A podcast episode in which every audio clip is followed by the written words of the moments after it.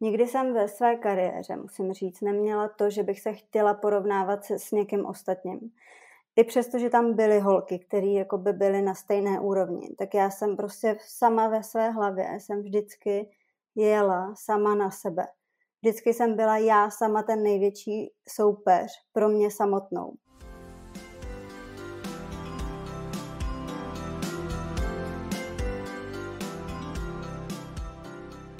Vítám vás u dalšího dílu podcastu Gonna Shine. Dnešním hostem je Kristýna Pálešová, bývalá reprezentantka České republiky ve sportovní gymnastice, současná designérka sportovních dresů a budoucí dvojnásobná maminka.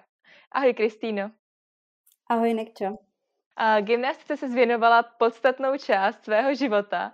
Dvakrát se dostala na olympiádu, v Pekingu se dokonce dostala do finále víceboje a celkově se umístila na dvacátém prvním místě. Jak vlastně na tu svou sportovní kariéru vzpomínáš? Já myslím, že asi tak jako každý sportovec bývalý. Určitě to jsou úspěchy, na který člověk nikdy nezapomene a celý život z nich bude těžit, ať už nějakými vzpomínkami, ať už nějakými zkušenostmi, které tam získal. Takže strašně ráda na to vzpomínám. Byly to opravdu zážitky, na které se nedá zapomenout. A co ti třeba sport dal jako nějakou vlastnost, kterou bys třeba vypíchla? Já myslím, že asi takovou uh, určitou zarputilost a uh, bojovnost pro, pro ty věci, které vlastně dělám, na který, ty, ty věci, které jakoby mám ráda a pro které se natchnu, tak je opravdu chci dělat naplno a, a věnovat tomu prostě sto procent té, toho úsilí. Bylo to něco, co ti třeba pomohlo? Já myslím, že tady ta zarputilost mi pomohla hodně, protože vždycky, když jsem si prostě dala, vytyčila nějaký ten cíl v tom sportu, tak jsem si opravdu za ním šla a snažila jsem se pro něj udělat maximum. Prostě i okolí, když mi říkalo třeba tohle nepůjde, tohle nezvládneš, tak já jsem si prostě... Já jsem věděla, byla jsem přesvědčená o tom, že to zvládnu a, a když náhodou se stalo, že jsem to nezvládla, tak jsem se prostě snažila si s tím nějakým způsobem poradit po svém. Pomohlo ti to třeba i po konci té kariéry? No, tady v téhle části života teda musím říct, že to bylo trošičku náročnější, protože samozřejmě ten sportovec s tím vždycky bojuje, když skončí se sportovní kariérou, najednou prostě nemá tu běžnou náplň toho dne, protože prostě celý den vlastně to byly jenom tréninky od rána do večera, takže uh, najednou je ta změna jako obrovská. Takže v tomhle jsem trošičku taky samozřejmě se hledala a tápala jsem. Na druhou stranu já jsem v podstatě hnedka přešla uh, Closer's Cirque Company, kde jsem vystupovala, takže jsem i tak trénovala, měla jsem opravdu dlouhý tréninky, tak to mi pomohlo, si myslím, ten nejtěžší přechod, tu nejtěžší část asi tak nějakým způsobem zvládnout. Díky tomu, že to bylo akrobatické divadlo, nebo takový ten nový cirkus, takže to bylo vlastně svým způsobem pokračování v tom pohybu. Byla to výhoda? Určitě, to si řekla naprosto přesně, protože a já v podstatě i, i z tohoto důvodu jsem si to vybrala, protože jsem věděla, že ten pohyb jako takový, ta gymnastika mi prostě chybět bude. To ten člověk jako nezmění, ten pohyb prostě má v sobě, takže potřebuje se hýbat. Takže určitě to mi pomohlo a přesně já jsem si v tom našla zase tu, tu, tu vlastně vášeň, to, to nadšení pro to. Bavilo mě, bylo tam i vystupování před lidmi, což v podstatě bylo stejný jako ta gymnastika, že jo? Takže, takže tohle mi určitě hodně pomohlo. O to víc mě mrzelo, když to potom samozřejmě ne, nevyšlo, no tam trošičku... To bylo komplikovanější, protože to naše představení se přestalo hrát a, a tak nějakým způsobem jsem se potřebovala trošku živit, takže jsem právě pak chvíli hledala, co budu dělat. Takže tam trošičku pak na, jako byla zase taková malá pauza a malá krize. No. A pak už si rovnou přišla s tím nápadem vytvářet ty vlastní gymnastické dresy? Tady ten nápad vzniknul už v podstatě ještě, když jsem cvičila gymnastiku, protože já už když jsem, ještě když jsem cvičila, tak jsem si některé dresy sama dozdobovala těma kamínkama. A v podstatě v, už v tu dobu se mi zrodil, zrodila myšlenka toho, že bych jednou mohla zkusit svoje dresy navrhovat, nechávat si šít a, a dozdobovat právě tady těma kamínkama, ale svým způsobem já jsem vlastně nějakou takovou tu větší realizaci tady toho snu, té malé firmičky, si to tak můžu nazvat, tak jsem realizovala v roce dva tisíce sedmnáct. Takže bylo to tak nějakým způsobem i, i vlastně spojený s tím koncem toho, že jsem přestala vystupovat s lůzrama, byl na to větší čas. Potřebovala jsem prostě nějakým způsobem se živit, takže jsem se do toho víc opřela. A, a začala jsem vlastně navrhovat i ty dresy a, a vytunila jsem to trošičku do větších rozměrů. No. Co je třeba teďka u tebe tím cílem, kterého bys chtěla s těmi dresy dosáhnout? Vlastně hnedka od začátku, už i tím, že já jsem se sama pohybovala jakoby v mezinárodních uh, vodách nebo v meziná, na mezinárodním poli, tak jsem se snažila nebo chtěla bych, aby ta značka se dostala i mezi mezinárodní gymnastky. Což se mi podařilo díky tomu, že mám kamarádku, která ještě závodí, tak uh, ta oblíkla dva moje dresy, takže uh, trošičku mi pomohla v tomto prosadit. Už jsem měla pár nabídek i z Kanady, chtěli, měli jeden speciální závod, kam chtěli ne přímo dresy, ale vlastně nějaký ty trička a nějaký ty přívěsky, co dělám, deníky, tak si chtěli objednat na ten závod. Nakonec bohužel korona to překazila, takže to tak nevyšlo. Ale ty nabídky ze zahraničí občas jsou, což je asi jeden z takových mých jakoby největších cílů, kam bych tu značku chtěla trošičku posunout. Teď vlastně za chvíli budeš dvojnásobná maminka. Jak se to dá zkombinovat? No, teď, teď docela mi v tom pomáhá, když bych to tak řekla, právě korona, protože samozřejmě ty objednávky nejsou. Teď díky tomu, že jsou zavřený tělocvičny, necvičí se tolik, tak je toho teďka mnohem míň. A tak to mi malinko pomáhá, že aspoň mám klid na, na přípravu na porod a na všechny tady tyhle věci, co se miminka týče. Ale uh, jinak, jako když si vzpomenu, když třeba jsem měla velký zakázky nějaký, tak samozřejmě to občas znamenalo to, že jsem prostě po nocích uh, zdobila dresy, když jsem to chtěla stihnout, nebo musela jsem to stihnout do, de- do nějakého deadlineu. Tak uh, v tomhle jako to občas bylo náročné, ale naštěstí jako se to dá zvládat v tom smyslu, že to mám docela nárazový. Je období, kdy je takový hluší, období, kdy není moc objednávek, můžu já si vymýšlet svoje třeba nějaký dresy nebo nějaký věci. A pak je období, kdy samozřejmě si ty, se ty objednávky nakupily a to pak je prostě to období, kdy jsem to fakt jako po uspání malýho dělala po nocích a, a nebo třeba jsem se musela domluvit s partnerem, aby prostě na chvíli pohlídal, což v tomhle byla teda obrovská pomoc, takže jako snažíme se to nějak, nějak kloubit. V tomhle mi pomáhá partner hodně. No. Takže zatím zdobíš všechny dresy sama? Zatím jsem na to sama. Zatím bych to tak chtěla udržet. Dokud to prostě půjde, uh, chtěla bych prostě, uh, aby furt to byla ta moje, ta moje myšlenka, moje, to moje srdce v tom. Zatím úplně si nejsem jistá, jestli by někdo dokázal vlastně do do těch dresů předat to, co já v tom cítím, nebo to, co bych chtěla, aby ty dresy prostě na sobě měly. Ale neříkám, že do budoucna třeba, kdyby se to rozjelo ve větším, takže bych někoho nenajela, to určitě, ale uh, zatím, zatím bych to chtěla udržet prostě v tom, že to zvládám já. Vlastně tvoje dresy oblíkají gymnastky, ale už i třeba krasobruslařky nebo další sportovci.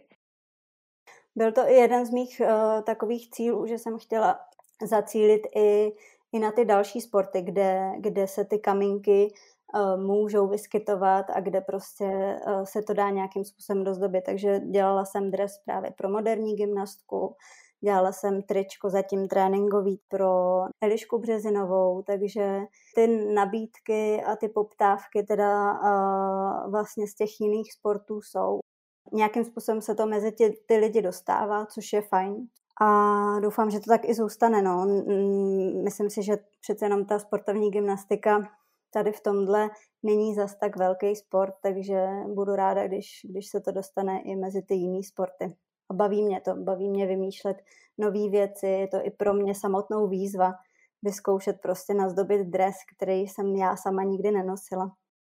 Dá se třeba mezi tím sportem a podnikáním najít nějaká určitá paralela z pohledu toho přístupu člověka? Já myslím, že dá. Já myslím, že je to v podstatě jako úplně stejný vlastně o tom přístupu toho člověka, toho podnikatele nebo toho sportovce. Prostě je potřeba, stejně tak jako v tom sportu, si najít nějaký, nějaký systém, nějaký řád, něco, co samotnému tomu člověku, tomu podnikateli nebo sportovci bude vyhovovat. A v tom zajetým způsobu prostě jet. A tohle já jsem si, myslím, přinesla právě z té gymnastiky, takže se přesně snažím, samozřejmě říkám, stane se mi taky, že prostě někdy se mi nechce ty dresy zdobit, tak to dělám prostě na poslední chvíli, nebo zrovna malý, malým byl nemocnej, nebo něco, prostě nějakým způsobem to jako oddálí, to jako se stane, to je jasný. Ale jakoby v celém tom režimu, když prostě je hodně těch zakázek, tak je opravdu potřeba pak nějaký ten systém a ten režim mít, stejně tak jako v tom sportu. Pohybuješ se ještě v gymnastickém prostředí, kromě těch dresů? Já vím, že jsi chvíli dělala choreografku. Trenérství se ale nikdy nevěnovala, že? Trenérství, když to řeknu, tak jsem se věnovala úplnou chviličku, když byla právě taková ta pauza, když jsem skončila u Loseru s vystupováním, tak než mi trvalo, než jsem rozjela v podstatě K P Design, tak jsem chvíli trénovala. A trénovala jsem v podstatě až do porodu, do prvního porodu, což byl nějaký rok. Ale já jsem nikdy nechtěla trénovat. Ty nabídky já jsem měla samozřejmě, takže to tak jakoby vyšlo všechno najednou, že na chvíli jsem, na chvíli jsem to trénování vzda, vzala. Neříkám, že by mě to nebavilo, to ne. Ale nebylo to, nikdy to nebylo to, to čemu jsem se chtěla věnovat po skončení s kariérou. Takže chvíli jsem trénovala, choreografku ještě pořád dělám, to jsem pak vlastně dostala nabídku právě, když jsem otěhotněla s Matiasem, s prvním dítětem, tak jsem dostala nabídku na první choreografie a v tu dobu to vlastně vzniklo a to se mě drží pořád a doufám, že ještě teda, až se otevřou tělocvičny, takže nějaký choreografie budu dělat. Navrhovala si dres i Anetě Hlasové, která se kvalifikovala na další olympiádu. Jak vnímáš celkově vztah v té sportovní gymnastiky? Je to hrozně, ne, ne, že by to byla těžká otázka, ale nerada se k tomu vyjadřu. Myslím si, že je strašně složitá doba teď. A to nejenom jako díky koroně, ale obecně, co se týče sportování mladých a sportování mladých jako na vysoké úrovni. A ta gymnastika je v tomhle prostě strašně složitý sport.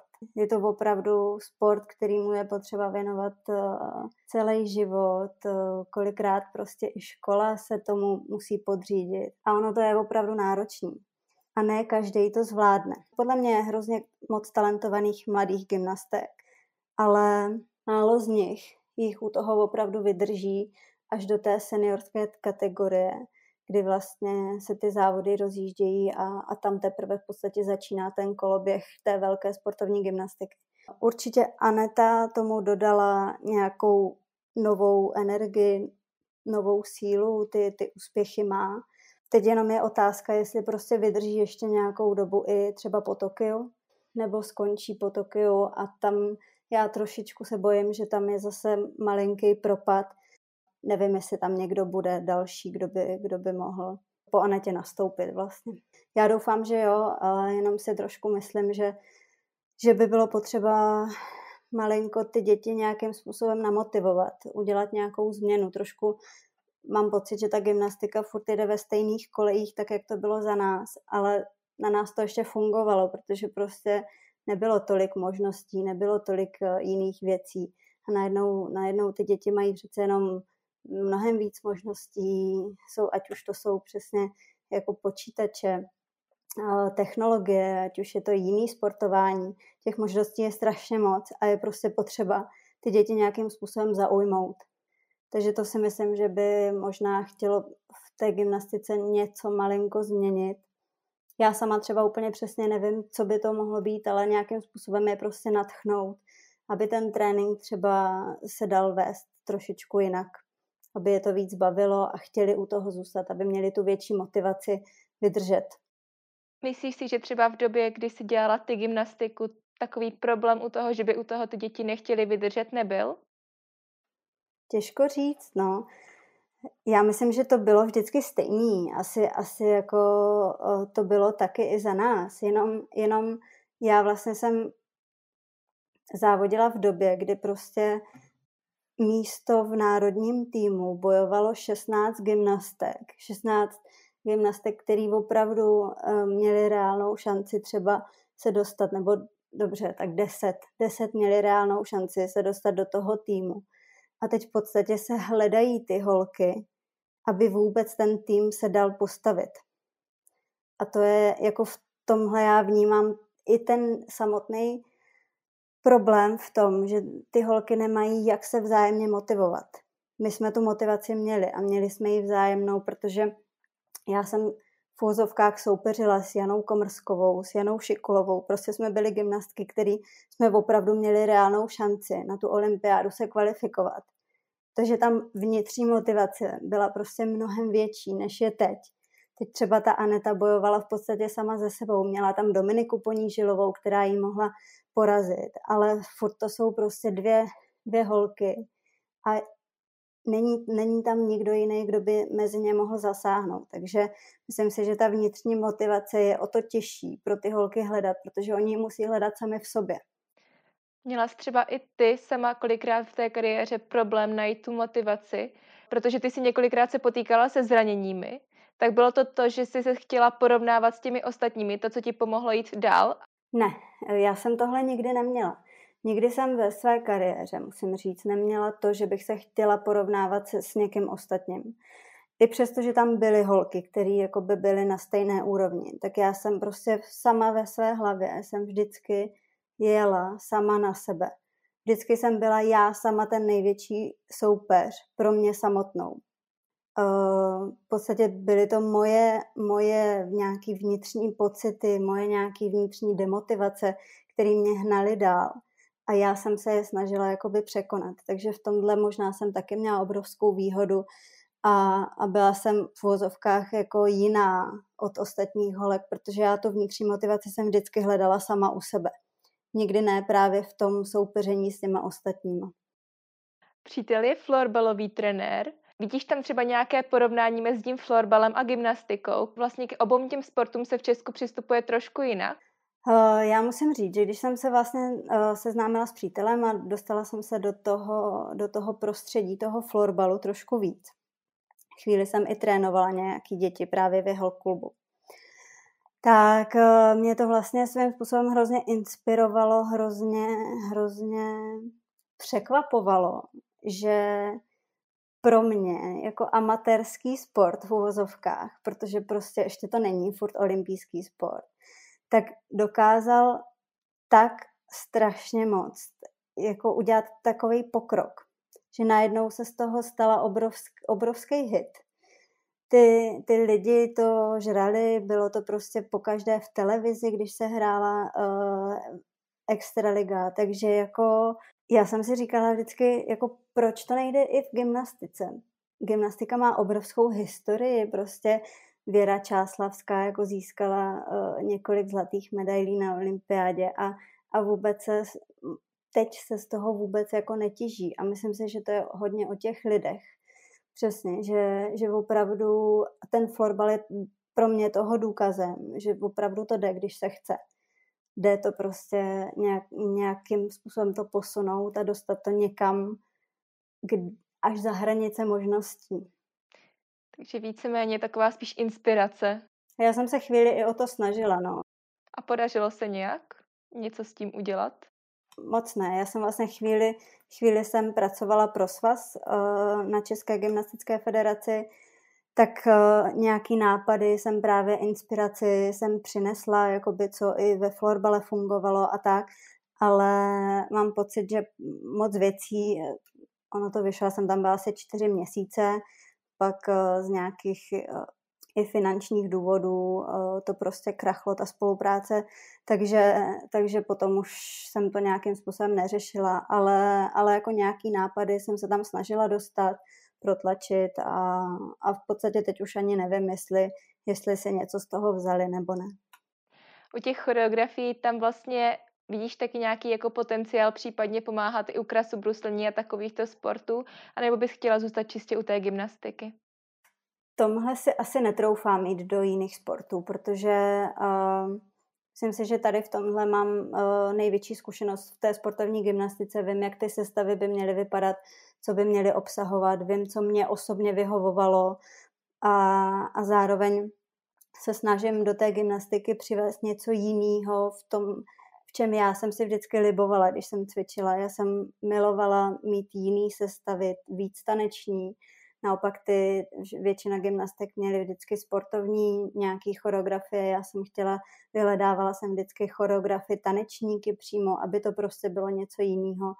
A v tom se snažím jakoby teďka i těm gymnastkám samotným pomáhat. Nevím, jestli se mi to daří, to musí posoudit někdo jiný, ale snažím se do budoucna, když by samozřejmě byl čas, tak bych i já sama ještě se chtěla v tom vzdělávat ve smyslu toho, že bych chodila na nějaký taneční lekce, abych ještě měla víc zkušeností s tím tancem samotným. Takže v tomhle směru se snažím spíš posunout tu sportovní gymnastiku trošičku tím jiným estetickým směrem, který vlastně mě víc jakoby vyhovoval, když jsem cvičila a o který já jsem se snažila vždycky. A vlastně, když to vezmeš, tak uh, ta gymnastika se spíš ale žene tím sportovním směrem. Třeba když vezmu uh, olympijskou vítězku na kladině z uh, Ria dva tisíce šestnáct, Sanne Wevers, tak uh, ta v podstatě opravdu tu kladinu měla jednoduchou v uvozovkách, ale jenom je měla tak geniálně postavenou a tak geniálně provedenou, že prostě tu olympijskou zlatou medaili získala. A to je třeba pro mě obrovská inspirace a obrovský cíl toho, že, že i tak se to dá uh, ta gymnastika dělat.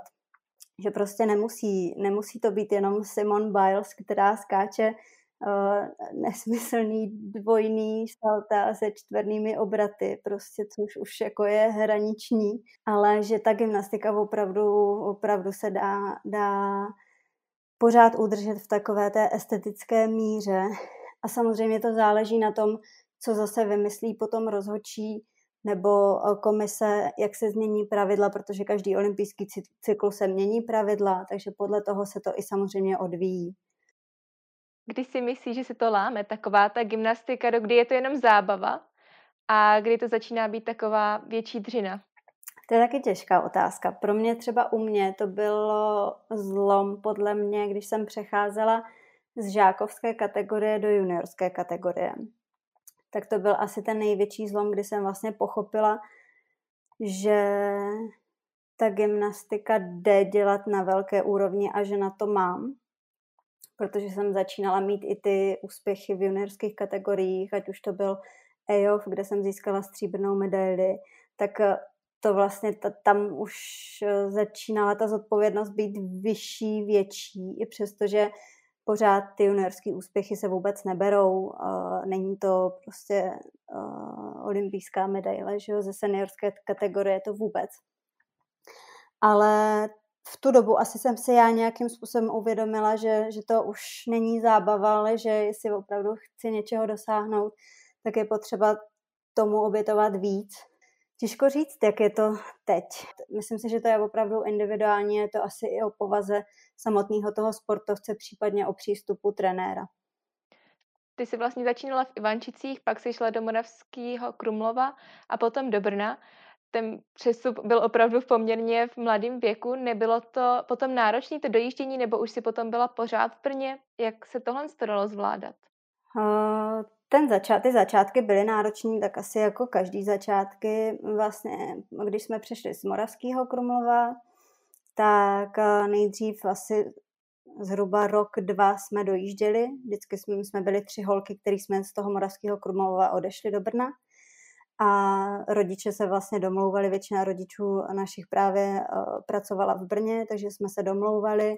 Vždycky jeden den vozili jedni rodiče, druhý den druhý rodiče, tak nějak se to jako střídalo. Takže zhruba dva roky jsme dojížděli. A potom vlastně s přestupem na sportovní gymnázium, což bylo v nějakých dvanácti, třinácti letech asi, tak jsem šla bydlet na internát. Takže to už jsem potom během týdne v podstatě byla v Brně a akorát na víkendy jsem dojížděla domů. Takže myslím si, že každá ta změna určitě byla nějakým způsobem zásah do toho fungování, ale já jsem to prostě tak nějak jako vždycky během té své kariéry přijímala tak jako automaticky. Prostě pro mě to bylo něco, co chci. Já jsem věděla, že, že chci něčeho dosáhnout a tak jsem to tak brala, že to je pro mě vlastně to nejlepší, co jako můžu proto tomu obětovat. Takže už odmala si měla nějakou jako vidinu těch výsledků, že by si chtěla dosáhnout a postupně se akorát zvyšovala ta úroveň těch výsledků, čeho si chtěla dosáhnout?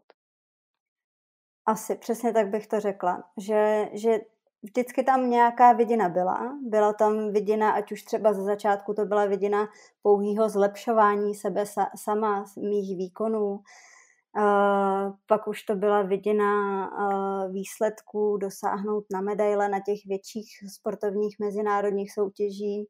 No a postupně se to stupňovalo, až, až ten sen byl vlastně ten největší a to dostat se na olympiádu. A to se vlastně povedlo. To se povedlo, no. Samozřejmě měla jsem ještě jeden sen, který se bohužel nepodařil, ale to, to k tomu prostě taky patří, k tomu sportu. Takže jako největší úspěchy bys brala tu, ten posun té osobnosti a to, že ses dostala na tu olympiádu a dokonce dvakrát. Přesně tak. Já v podstatě, když se mě někdo zeptá, tak třeba pro mě osobně, jakoby z osobního lidského hlediska, byla ta druhá olympiáda mnohem větší úspěch než ta první.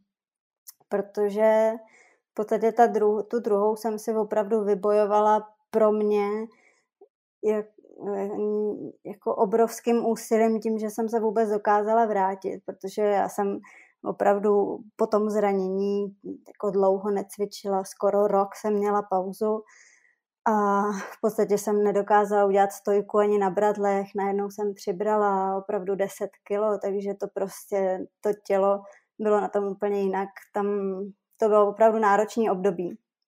Takže pro mě jako osobní úspěch ten Londýn byl veliký. Zároveň samozřejmě uh, úspěch z Pekingu, to, že jsem se dostala do finále a byla jsem dvacátá jedna nebo patnáctá na bradlech, je obrovský úspěch taky. Takže, takže obě ty olympiády mají pro mě obro, obrovskou cenu. A každá v podstatě jiným způsobem. Nepřišel tam nikdy ten pocit toho, že bys to chtěla potom zranění vzdát? Těžká otázka, já už si to moc nevybavuju, ale mám pocit, že to tam přišlo určitě. Myslím, že, že to tam přišlo a v té době mi obrovskou podporou byla právě trenérka, protože opravdu já sama jsem cítila, tam do toho byly i nějaké osobní záležitosti, které prostě mě srážely dolů pořád a tu motivaci najednou jsem měla mnohem menší a menší. Takže uh, tehdy opravdu ta trenérka mě držela nad vodou, protože pamatuju si, ona měla svoje děti, tehdy malinký, ale i přesto se mnou chodila prostě v šest večer do tělocvičny, aby v podstatě se mnou dělala stojky na bradlech, aby opravdu se mnou začínala od úplných začátků. A postupně jsem se dostávala nějakým způsobem do formy. A když jsem věděla, začínala vidět to, že to asi půjde, že by to mohlo jít a že to koleno by to vydrželo, tak už jsem začínala věřit. I když strašně moc lidí kolem mě nevěřilo. Jako tam bylo, hrozně bylo těžké podle mě v tu dobu překonat, věřit sama sobě, protože já sama jsem si jako dlouhou dobu nevěřila. A zároveň tam bylo strašně moc lidí okolo mě, který mi taky nevěřili. Takže v podstatě to mě jako furt tak nějakým, nějakým způsobem brzdilo. A v podstatě jediná tehdy ta trenérka byla, byl člověk, který mi opravdu věřil, že, že se můžu vrátit a že, že můžu se vrátit tam, kde jsem byla předtím. Myslíš si, že teda ten vztah toho trenéra a závodníka je vlastně v tom sportu klíčový? Řekla bych, že jo. Ten vztah hraje obrovskou roli v tom smyslu, že přece jenom jako ty lidi, ty dva lidi spolu tráví tolik času. Kolikrát víc než partneři, kolikrát víc než rodina a, a prostě je to obrovská část samotného toho úspěchu, toho sportovce. A pokud ten vztah prostě nefunguje, tak si myslím, že se to odrazí na těch výsledcích a na, na tom tréninku a, a vlastně ve všem. Kdybys teďka měla dát ještě nějakou radu někomu, kdo se rozhoduje o tom, že by s gymnastikou začal, co by to bylo? Asi by to bylo to, aby se, aby se nedíval na to, co mu ostatní řeknou, aby věřil sám sobě. Kdyby, když se chce něco naučit, nějaký nový prvek a prostě se bojí, tak aby se zkus, aby zkusil překonat sám sebe.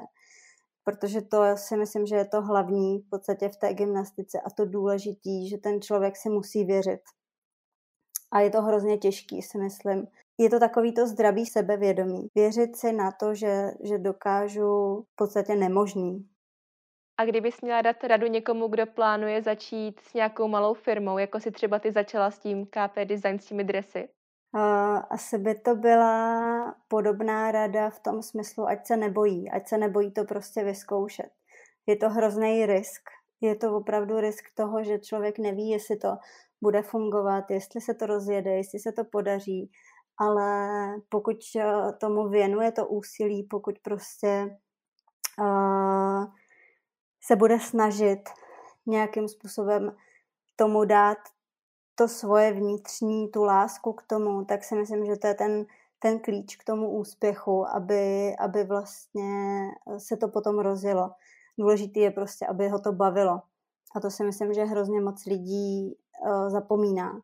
A pro mě třeba osobně je tohle nejdůležitější, to, že mě to baví, to, že mě to naplňuje, že to můžu dělat v podstatě kdy chci, jak chci, že mi nikdo neříká, jakým způsobem mám ty dresy zdobit, ale dělám to podle sebe a dávám já do toho kousek sebe.